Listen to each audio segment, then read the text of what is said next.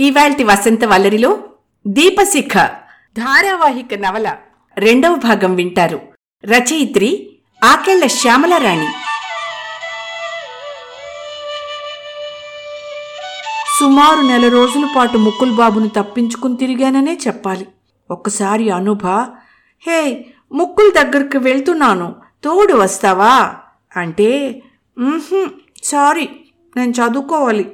అని చెప్పి పంపేశాను. అతన్ని చూడాలన్న బలమైన కోరికను అణుచుకుని మనసుతో ఎంతగా పోరాడలసిపోయానో అనుభాకి తెలీదు. ఒకరోజు అతను వచ్చి మా హాస్టల్లో విజిటర్స్ రూమ్స్లో కూర్చున్నాడు. ఆ మాట తెలిసి కూడా తలస్నానం నెపంతో రెండు గంటల పాటు బాత్రూంలో నన్ను నేను బంధించుకున్నాను. మరోసారి అతను వస్తున్నాడని తెలిసి అర్జెంటు పనుందంటూ ముందుగానే ఎటో వెళ్ళిపోయాను. ఆ రోజు నాతో అంది అనుభ ముక్కుల్దా తెలుసో తెలియకో నీ మనసును కష్టపెట్టి ఉంటే కనీసం నాతోని చెప్పవచ్చు కదా? అని. నాకు కళ్ళనీళ్ళు తిరిగాయి. అతని సాన్నిధ్యంలో నేనే మతిపోగొట్టుకుంటున్నందువల్ల దూరంగా మసులుతున్నాను అని ధైర్యంగా చెప్పలేకపోయాను. తర్వాత అను మళ్ళీ ముక్కుల్బాబు ప్రసక్తి నా వద్ద తేనే లేదు. నాకు మనసులో రంపపు కోత ప్రారంభమైంది. నా ప్రవర్తనకి కారణం తెలియని ముకుల్ నా గురించి ఏమనుకుంటున్నాడో? అతి సున్నిత హృదయుడతను నన్ను బాధ పెట్టాననుకుని మనసులో కుమిలిపోతున్నాడో ఏమో. అతనెప్పుడు ఆనందంగా ఉండాలి. ఎలా? ఎలా? నేనేం చేయగలను? ఇదే నా ఆరాటం. ఒకరోజు నేను అను కలిసి ఓ పుస్తకాల షాప్కి వెళ్ళాం. అక్కడెవరో అనుకి తెలిసిన వాళ్ళు కనిపించి ముకుల్ బాబుకి ఒంట్లో బాగోలేదని చెప్పారు. తన గురించి తనే శ్రద్ధ తీసుకొని మనిషి ఇంకెలా ఉంటాడు? అంటూ అనూభ గోల పెట్టింది. హాస్టల్కి రాగానే అలా వెళ్ళొస్తాను అంటే నేను వస్తాను అన్నాను పీలగా. ముకుల్ బాబుని చూడకుండా ఉండలేనని బోధపడింది నాకు. మళ్ళీ నాన్నగారి హెచ్చరికలన్నీ ఏమూలకో పోయాయి. నేను వెళ్తున్నది ముకుల్ దాని చూడడానికి అంది అనూభ. తెలుసు అంటూ చెప్పులేసుకుని బయలుదేరా. చాలా రోజుల తర్వాత అనుభ మళ్ళీ నన్ను తన ప్రియ స్నేహితురాలుగా స్వీకరించింది ఆ రోజు అనిపించింది. ముకుల్దా మనసు ఎంత సున్నితమో ఆరోగ్యం కూడా అంతే సున్నితము అన్నప్పుడు మాత్రం అతనిని ఎలా చూడాల్సి వస్తుందోనని భయపడ్డాను నేను. మేము యూనివర్సిటీ గేట్ దాటుతున్నాం. ఒక బ్యానర్ మీద పడింది నా దృష్టి. గెలుపొందిన వారికి పదివేల రూపాయల నగదు బహుమతులు సంగీత పోటీలు. అది చదువుతూనే ఆరోగ్యం బాగుంటే ముకుల్దా తప్పక వెళ్ళేవాడే ఆ పోటీలకు. గెలిచి తీరేవాడు కూడా. ఆ పైకం వస్తే అప్పుల బాధ కొంతైనా తీరేది? అంది అను. అప్పుల బాధ? ఆ అవును. కొందరు తమ పిల్లలకు ఆస్తులకు బదులు అప్పులే ఇచ్చి చచ్చిపోతారు. ఏం చేస్తాం? అంతా ముకుల్దా కర్మ అంతే. విసుక్కుంటూ అంది అనుభ. మేము ముకుల్ బాబు ఇల్లు చేరి మెట్లెక్కుతుంటే సితార్ శృతి చేస్తున్న శబ్దం వినిపించింది. మా ఇద్దరి ఆనందం చెప్పతరం కాదు. మంచం మీద కూర్చుని సితార్ మీటుతున్న ముకుల్ బాబు తలెత్తి మమ్మల్ని చూశాడు.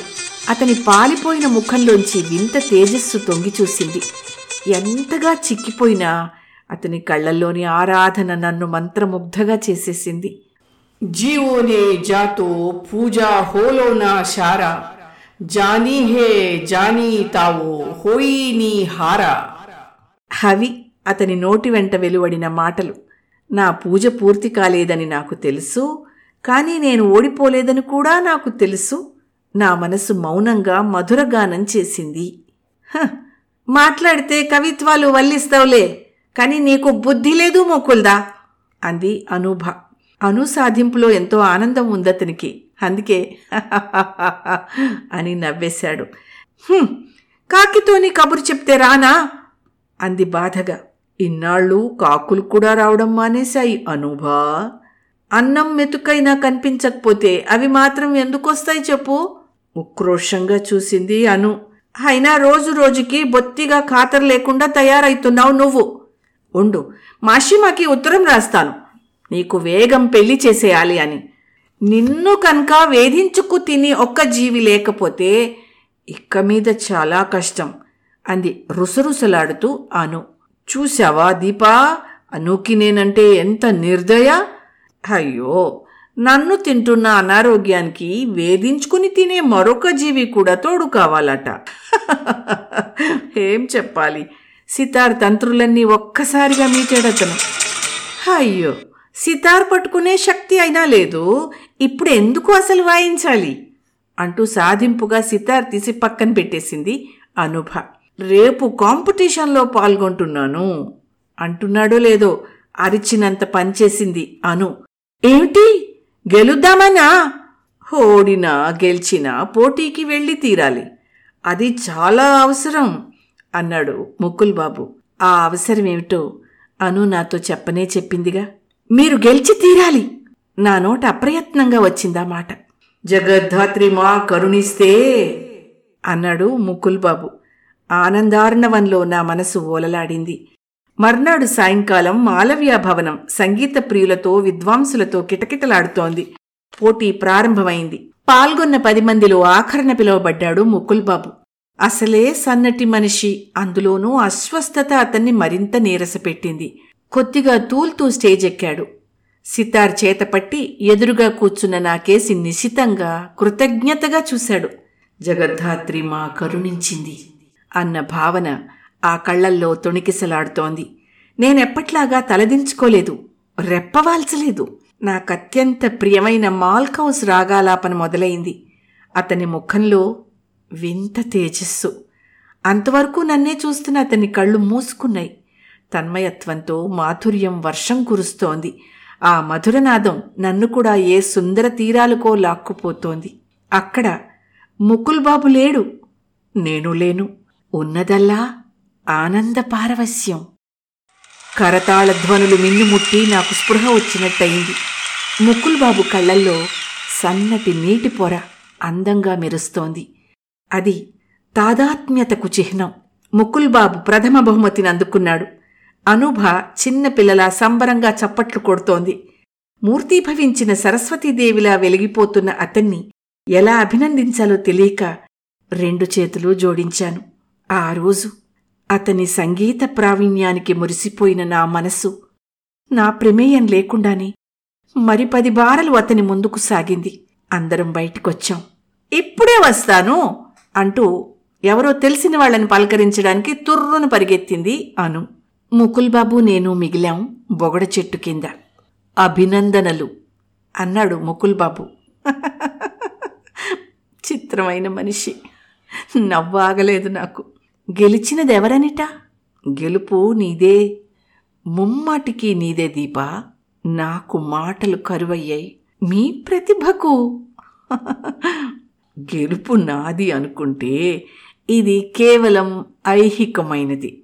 దీపా అది పోటీ అని నేను గెలుపొందాలి అనే స్పృహని నాలో నుండి తీసివేసి నన్ను ఒక ఉత్కృష్ట స్థితిలో తీసుకుపోయిన నీ సాన్నిధ్యం ముందు నా ప్రతిభ ఏ పాటిది? ఈ గెలుపు ఏ పాటిది? ఆనందంతో వెలిగిపోతున్న ముకుల్ బాబు అందమైన కళ్ళల్లోని చల్లని కిరణాలు నన్నతనికి ఇంకా ఇంకా సమీపానికి ఆకర్షించుకుంటున్నాయి. ముకుల్ బాబు నిజంగా నా వల్ల నీకంత ఆనందమే కలిగితే ఈ జీవితాన్ని నీకు కానుకగా ఇచ్చేస్తాను. తీసుకో అంటూ అతని ఎదమీద వాలిపోవాలనిపించింది. తేలికగా తలమీదేదో పడింది. చూసేంతలో కింద పడిపోయింది బొగడ పువ్వు. ఈ పొగడ చెట్టు ఎంత అదృష్టం చేసుకుంది అంటూ అపురూపంగా ఆ పువ్వుని తీసి జేబులో వేసుకున్నాడు ముక్కుల్ బాబు జల జల పూల వర్షం కురిసినట్టయింది నా మీద. నాకు తరచు పామిస్ట్ మామయ్య గుర్తొచ్చేవాడు. గాఢమైన కోరికలతో పట్టుదలతో చదువుకుందుకని ఇంత దూరం వచ్చాను. కానీ నేను ఎంతవరకు చదువులో లీనమవగలుగుతున్నాను అంటే అది నాకే అనుమానంగా ఉంది. బహు కొద్ది కాలంలో నన్నేదో వింత శక్తి మార్చేసినట్టుంది. ఆయన చెప్పింది నిజమవుతుందేమోననిపించేది చాలాసార్లు మరెన్నోసార్లు ముకుల్బాబు గురించి అమ్మకు అంతా సవిస్తరంగా రాయాలనిపించేది. నా మనసంతా ముకుల్ నా ఆలోచనలలో ముకుల్ చెవుల్లో నిత్యం అతని మాటలే కన్ను మూసినా తెరిచినా అతని రూపమే. చదువుకోవాలన్న నా కోరికను కాదనలేక తనకిష్టం లేకపోయినా నాన్నగారు నొప్పించి నన్ను ఇంత దూరం పంపించిన అమ్మ నేను ముకుల్ బాబు గురించి చెప్తే మాత్రం అర్థం చేసుకోదా? మళ్ళా భయం. ఏదో జంకు. అలాంటి స్థితిలో అమ్మకి ఎన్ని ఉత్తరాలు రాసి చించేదాన్నో నాకే తెలీదు. హలో దీపజీ! నేను చూస్తుండగా ఏదో రాయడం చించడం ఇది మూడవసారి. అది ఏమిటో నేను తెలుసుకోవచ్చా? అందోసారి అను కొంటెదనం నిండిన కంఠంతో. ఉత్తరం అమ్మకి అన్నాను. అనుభ నమ్మలేదు. అమ్మలకెవరూ అన్నిసార్లు ఉత్తరాలు రాసి చించరు. నేను చస్తే నమ్మను పొమ్మంది. ముక్కుల్ బాబు అణువణువున ఆర్టిస్ట్ అయితే తను అణువణువున కొంటిదనమే. అన్ని పాటలు పడకపోతే నా హెల్ప్ తీసుకోవచ్చు కదా? అని కూడా అంది చిలిపిదనం చెందులేస్తుంటే. తన ఊహలకి నేను నవ్వుకున్నాను. ఓ భాష. అసలు దీనికి గురైన వాళ్ళందరూ అంతే. ఆ సంగతి చరిత్ర చెప్తోంది కదా అంది ఓ పక్క నిట్టూర్పులు నటిస్తూ భావుకురాల్లా ఆకాశం కేసి చూస్తూ. అదేం భాష? నాకింతవరకు నీ భాషే తిన్నగా రాదు అని నాకు అర్థం కానట్టే అన్నాను. పాగోల్మయ్యి అని కిలకిలా నవ్వేసింది. అంటే పిచ్చి పిల్ల అని ఆ రోజు హాలిడే. లేడీస్ హాస్టల్లో అమ్మాయిలంతా పెళ్ళి సందళ్ళా తిరుగుతున్నారు. మా హాస్టల్ వార్డెన్గా ఉంటున్న మీనా సక్సేనా పెళ్ళి చేసుకుని ఉద్యోగం మానేసి భర్తతో సహా విదేశాలు వెళ్ళిపోబోతోంది. ఆమెకు సెండ్ ఆఫ్ ఇవ్వడం హడావిడి అదంతా. అనుభ సెక్రటరీ అవడం చేత తన రోజు కార్యక్రమానికి విరుద్ధంగా ఉదయాన్నే లేచిపోయి అందరినీ కంగారు పెట్టేసి తాను నానా కంగారు పడిపోతోంది. ఆ రోజు కార్యక్రమం కోసం అప్పుడే పది పదిహేను రోజుల నుండి అతలాకుతలం అయిపోతూనే ఉంది. ఆ బాధ చూడలేక అను నా వలన ఏదేదైనా ఉంటే చెప్పు నేను చేస్తాను అన్నాను. నన్ను మారు యగాదిగా చిలిపిగా చూసి ఒక్క పని చేస్తే చాలు అంది. ఆ రోజు సాయంకాలం అందరూ వచ్చే వేళకి అతిథులకు స్వాగతం చెప్పడానికి నేను రెడీగా ఉండాలట. ఎలాగంటే చారెడు వెడల్పు జరి ఉన్న కంచిపట్టు చీర కట్టుకొని జడకుప్పెల్తోని బారెడు జడ వేసుకొని తల నిండా పూలతోని ఆ చేతిలో పాలగ్లాసో తన మాటలు కడ్డొచ్చాను. తనకేం అర్థం కాలేదు. అది ఎందుకు? అంది. ఆ ఏం లేదులే. మీ బెంగాలీ సినిమాల్లో చేపల్లాగా మా సినిమాలకు కొన్ని తప్పనిసరి విషయాలుంటాయి. ఆ బాపతే అది. అని వివరిస్తే పగలబడి నవ్వి ప్రస్తుతానికి ఆ అవసరం లేదులే నేను చెప్పినట్టు తయారవు చాలు అని ఆర్డర్ జారీ చేసింది. నేనేమి అనకపోయేసరికి అబ్బా అలగకు నేను చేప కోసే సీన్ వస్తుంది. మరి మాలో పెళ్ళి కూతురికి పెట్టే టెస్ట్లలో అది కూడా ఒకటి తెలుసా? అని లబ్జుగా గుట్టు చెప్పేసి తుర్రుమంది. పన్నెండు గంటల వేళప్పుడు ఉగ్రంతో చెమటలు కక్కుకుంటూ వచ్చేసింది అనుభ. చల్లనీళ్ళిచ్చి శాంతపరిచి ఉగ్రానికి కారణాలు చెప్పమని ప్రార్థిస్తే ముచ్చటగా మూడు భాషల్లో తనకొచ్చిన తిట్లన్నీ తిట్టి కల్పనా దీక్షిత్ని ఆడిపోసేసుకుని ఆయాసపడిపోయి పడుకుంది. అను భాషలో వివరించాలంటే డెవిల్ ఈరోజు పాట పాడతాను అని ప్రామిస్ చేసి ఇన్ని దినాలు రిహార్సల్స్ అని నా ప్రాణం అంతా తీసి ఏం చేసిందో చూడు. చెప్పా పెట్టకుండా రైలు ఎక్కేసింది పెళ్ళి చూపులట. ఎవరికి? తనకి కూడా కాదు వాళ్ళ అక్కకి. ఆ మాటలు వింటూ అను అవతారం చూస్తుంటే నాకు చచ్చే నవ్వొస్తోంది. కానీ పాపం అను కళ్ళనీళ్ళే పర్యంతంగా ఉంది. ఏం చేయాలి అని తల బద్దలు కొట్టుకుంటోంది కూడా. పోనీ అంటే ఇంకెవరికి పాడడం చేత కాదు. అంతో ఇంతో వచ్చినా అప్పటికప్పుడు ఎవరు ఒప్పుకుంటారు? అంతా రసాభాస అవుతుందని అనుభ భయపడుతోంది. నేనేం చేయగలను తీవ్రంగా ఆలోచిస్తే నాకు ముందుగా ముకుల్ బాబే గుర్తొచ్చాడు. అంతే చిక్కు సమస్య విడిపోయినట్టు తేలికగా అనిపించింది. అను ఆపత్ సమయంలో ద్రౌపది ఏం చేసింది? శరణాగతి పెన్నిధి లాంటి మీ ముక్కులు దాని ఊళ్ళో పెట్టుకొని ఈ బేలతనమేంటి అను? పోయి వెంటనే అడగరాదా? అన్నానో లేదో చంగున లేచి అమాంతం నన్ను వాటేసుకుని ముద్దుల వర్షం కురిపించేసి బయటకి పరిగెత్తింది తూనీగల. తిరిగి వస్తూనే మళ్ళీ అంత హడావిడి చేసింది. హబ్బా బ్రహ్మాండమైన నీ సలహాకి నేనైతే జీవితాంతం రుణపడి ఉంటాను. ఏం కావాలో కోరుకో డియర్! అంది ఉప్పొంగిపోతూ. నేను అనుకున్నట్టే ముకుల్ బాబు చక్రం అడ్డు వేశాడు. ముకుల్ బాబు వస్తున్నాడు. నాకు పట్టరాని సంతోషంగా ఉంది. అది చాలు నాకు. ఇంకేం కోరుకోను? ఆ అయినా అసలు దేవుడే దిగి వస్తున్నాడులే కదా? అని చిలిపిగా కన్ను గీటి పారిపోయింది అనుభ. అను చెప్పినట్టే ఇంకా అతి శ్రద్ధగా నేను అలంకరించుకుని అను వేసిన డ్యూటీ నిర్వర్తించడానికి గేటు దగ్గరికి వచ్చాను నా మొదటి అతిథి ముకుల్ బాబు పరవశంగా నన్ను కన్నార్పకుండా చూసి చూసి చేతులు జోడిస్తూ కళ్ళు మూసుకున్నాడు. ఆ క్షణం నాకు అమూల్యంగా తోచి ఎందుకో? మనసు తడిసినట్టయి కళ్ళు చెమ్మగిల్లాయి. అను ఎట్నుండో బాణంలా దూసుకొచ్చింది. హా వచ్చావా? రక్షించావు ముకుల్ రక్షించావు. ఇంతకీ ఏం పాట పాడతావు? అంది. నా నోట ఆ సమయానికి ఏం పలికితే అది. అనూభాన్ని చూస్తే చాలు. ముక్కుల్ బాబు కూడా కొంటిగా తయారవుతాడు. అంటే దైవాధీనం అన్నమాట. ఇక అయినట్టే. సెక్రటరీగా రెండు నిట్టూర్పులు విడిచింది. అను అదేదో తన బాధ్యత తీర్చుకున్నట్టుగా. ఏం చేస్తాం? తీరా బయలుదేరుతుంటే పిల్లి ఎదురొచ్చింది కూడాను. చిన్నగా నవ్వాడు ముకుల్ బాబు పిల్లి పేరు వినగానే చురచురా చూసింది అనుభ. అతిథులంతా వచ్చారు. అమ్మాయిలంతా చేరారు. మీనా సక్సేనాకి వీడుకోలు ఇవ్వాలంటే అందరికీ దిగులుగానే ఉంది. ఆ దిగులుని వదలగొట్టడానికే అనుకుంటాను. మైక్ చేత్తో పట్టుకుని హుషారుగా ఒక పాట ప్రారంభించాడు ముకుల్ బాబు. వధూవరులు ఒకరి మెడలో ఒకరు వేసుకునే పూలమాలను జయమాల అంటారు. ఉత్తరాదిన పెళ్ళిళ్ళలో ప్రముఖ ఘట్టం అది. జయమాల నీ చేత చూడాలనుంది జయమాలలో నిన్ను చూడాలనుంది అంటూ పెళ్ళి కుమార్తెను వర్ణిస్తూ శుభకామనలు అందిస్తూ పాడే పాట అది. ఆ రోజు కల్పనా దీక్షిత్కి బదులు ముక్కుల్ బాబు స్వయంగా వచ్చి పాడుతున్నాడంటే నాకే కాదు అందరికీ పండగలాగే ఉన్నట్టుంది. కరతాళ ధ్వనులతో అందరూ తమ ఆనందాన్ని వ్యక్తం చేస్తుంటే పది బారల దూరంలో ద్వారం వద్ద నిలిచిన నాపై ప్రసరించాయి అతని చూపులు. మరో పాట ముకుల్ బాబు అందాన్ని వర్ణిస్తూ ఉంటే అందానికే అందం వచ్చినట్టు అనిపించింది. కాని చివర్లో ఏమన్నాడు? యుగ యుగాల నిరీక్షణ అంతరించి సొగసు సాకారమై నిలిచిందట తన ప్రాంగణంలో.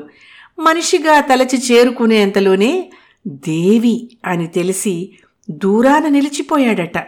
ఆ దేవి పూజకు ఒక బ్రతుకు చాలదనిపిస్తే గీతమై నీ గళమును అల్లుకుంటాను భాసమై మనసంతా నిండిపోతాను గాలిలో గానమై తేలిపోతాను మనసులో మనసుగా కలిసిపోతాను అంటున్నాడు. వేల వేల పూలమాలలు నా మెడలో పడినట్టే అనుభూతి చెందా నేను. మనసు మయూర నృత్యం చేస్తోంది. కాళ్ళు నేల మీద ఆనటం లేదు.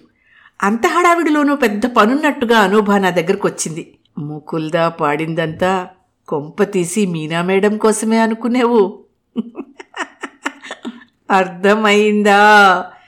అను అది ఏకాంతం అనుకునే చెప్పుంటుంది. కానీ చుట్టూ ఉన్నది ఎవరు కోతి మూక వాళ్ళందరిలోకి గడుసు పిండం మల్లిక. నెమ్మదిగా ఆరాలు తీయడం మొదలుపెట్టింది. అవును ముకుల్ చక్రవర్తికి నువ్వంటే అంత ఆరాధన అయినప్పుడు హాయిగా మనసులో మాట చెప్పేరాదు అన్నప్పుడు మాత్రం నేను చర్రుమన్నాను. ఎవరు చెప్పారు ఇలాంటి మాటలు? నీ ఫ్రెండే చెప్పింది. నిర్భయంగా అంది మల్లిక. చుట్టూ ఉన్న వాళ్ళంతా కిసుక్కుని నవ్వారు. నాకు అను మీద గొంతు వరకు వచ్చింది కోపం. అంతా ముగిసే వరకు నన్ను నేను ఎలాగో నిగ్రహించుకున్నాను. ఆ రాత్రి పడుకోబోయే ముందు నేను అనుతో గట్టి పోట్లాటకు సిద్ధపడే ఉన్నాను.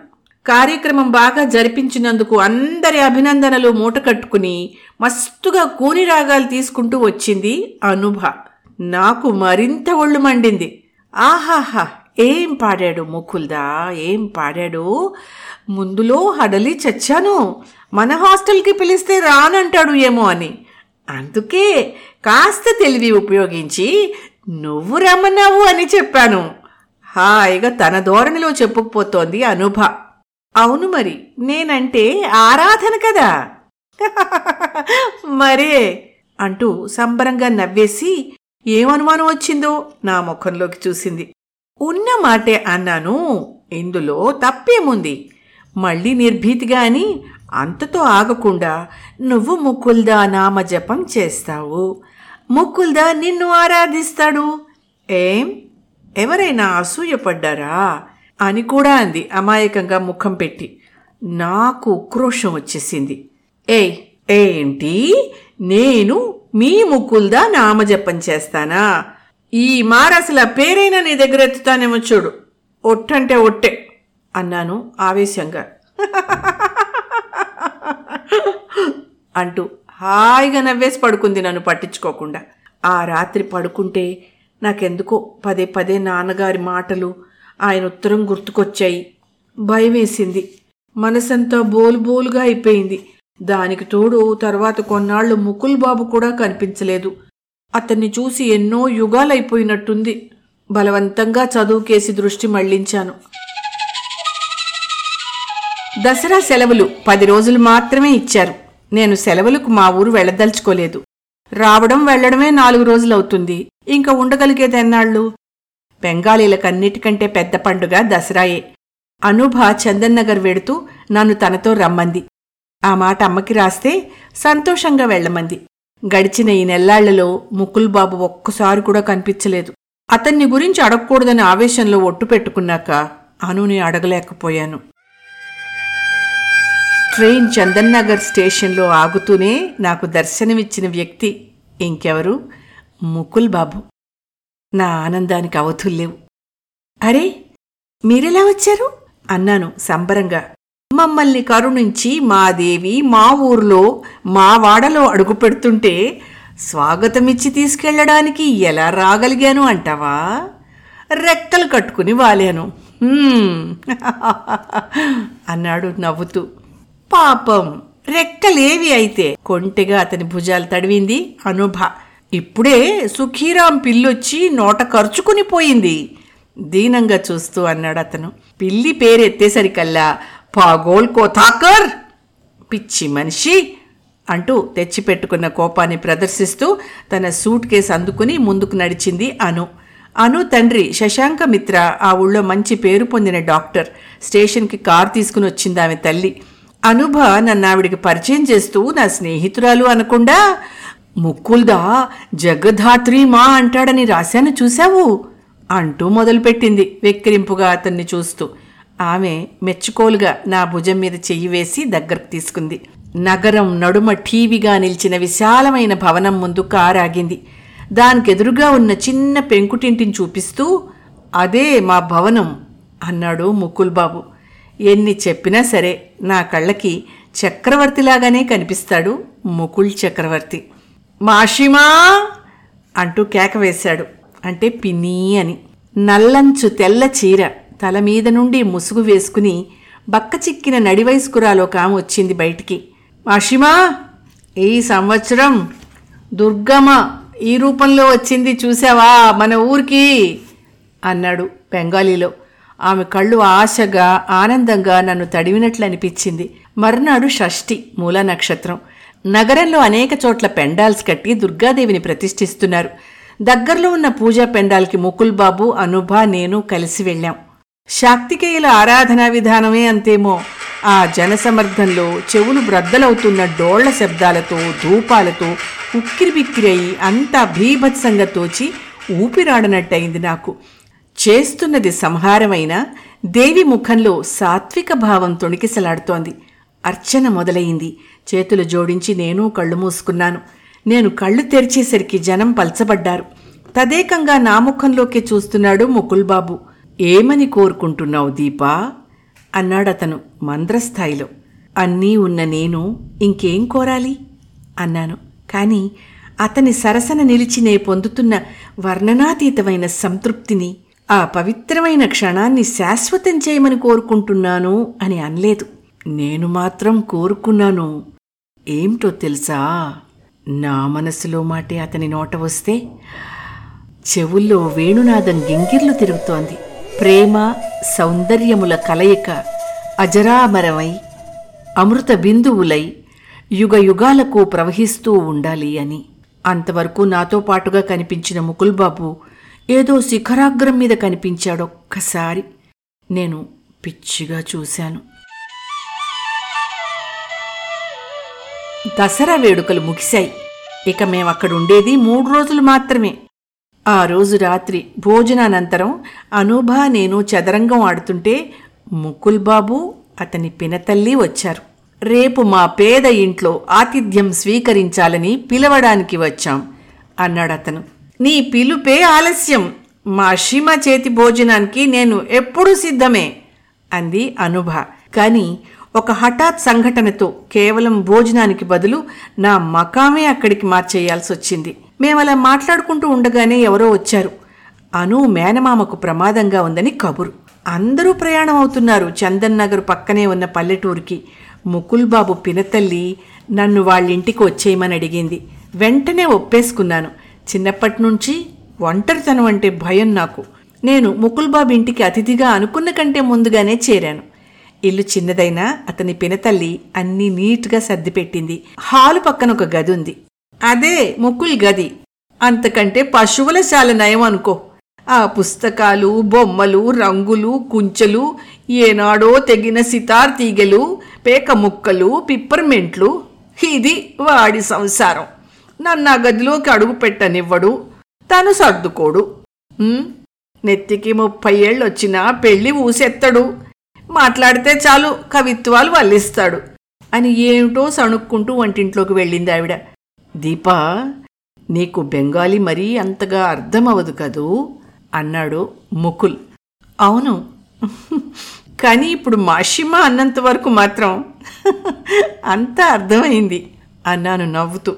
మాషిమాకి నేనంటే పిచ్చి అభిమానమే తప్ప నన్ను అసలు అర్థం చేసుకోదు. అసలు ఆ మాటకొస్తే నేనేమిటో నాకే అర్థం కాలేదు ఇంతవరకు కొంచెం కలవరపాటుతో అన్నాడు. ఓ ఆ ప్రయత్నంలో ఎప్పుడైనా నా అవసరం పడితే పిలవండి తప్పక వస్తాను అని నేను అంటుంటే మాత్రం అతని ముఖం ఆనందంతో వెలిగిపోయింది.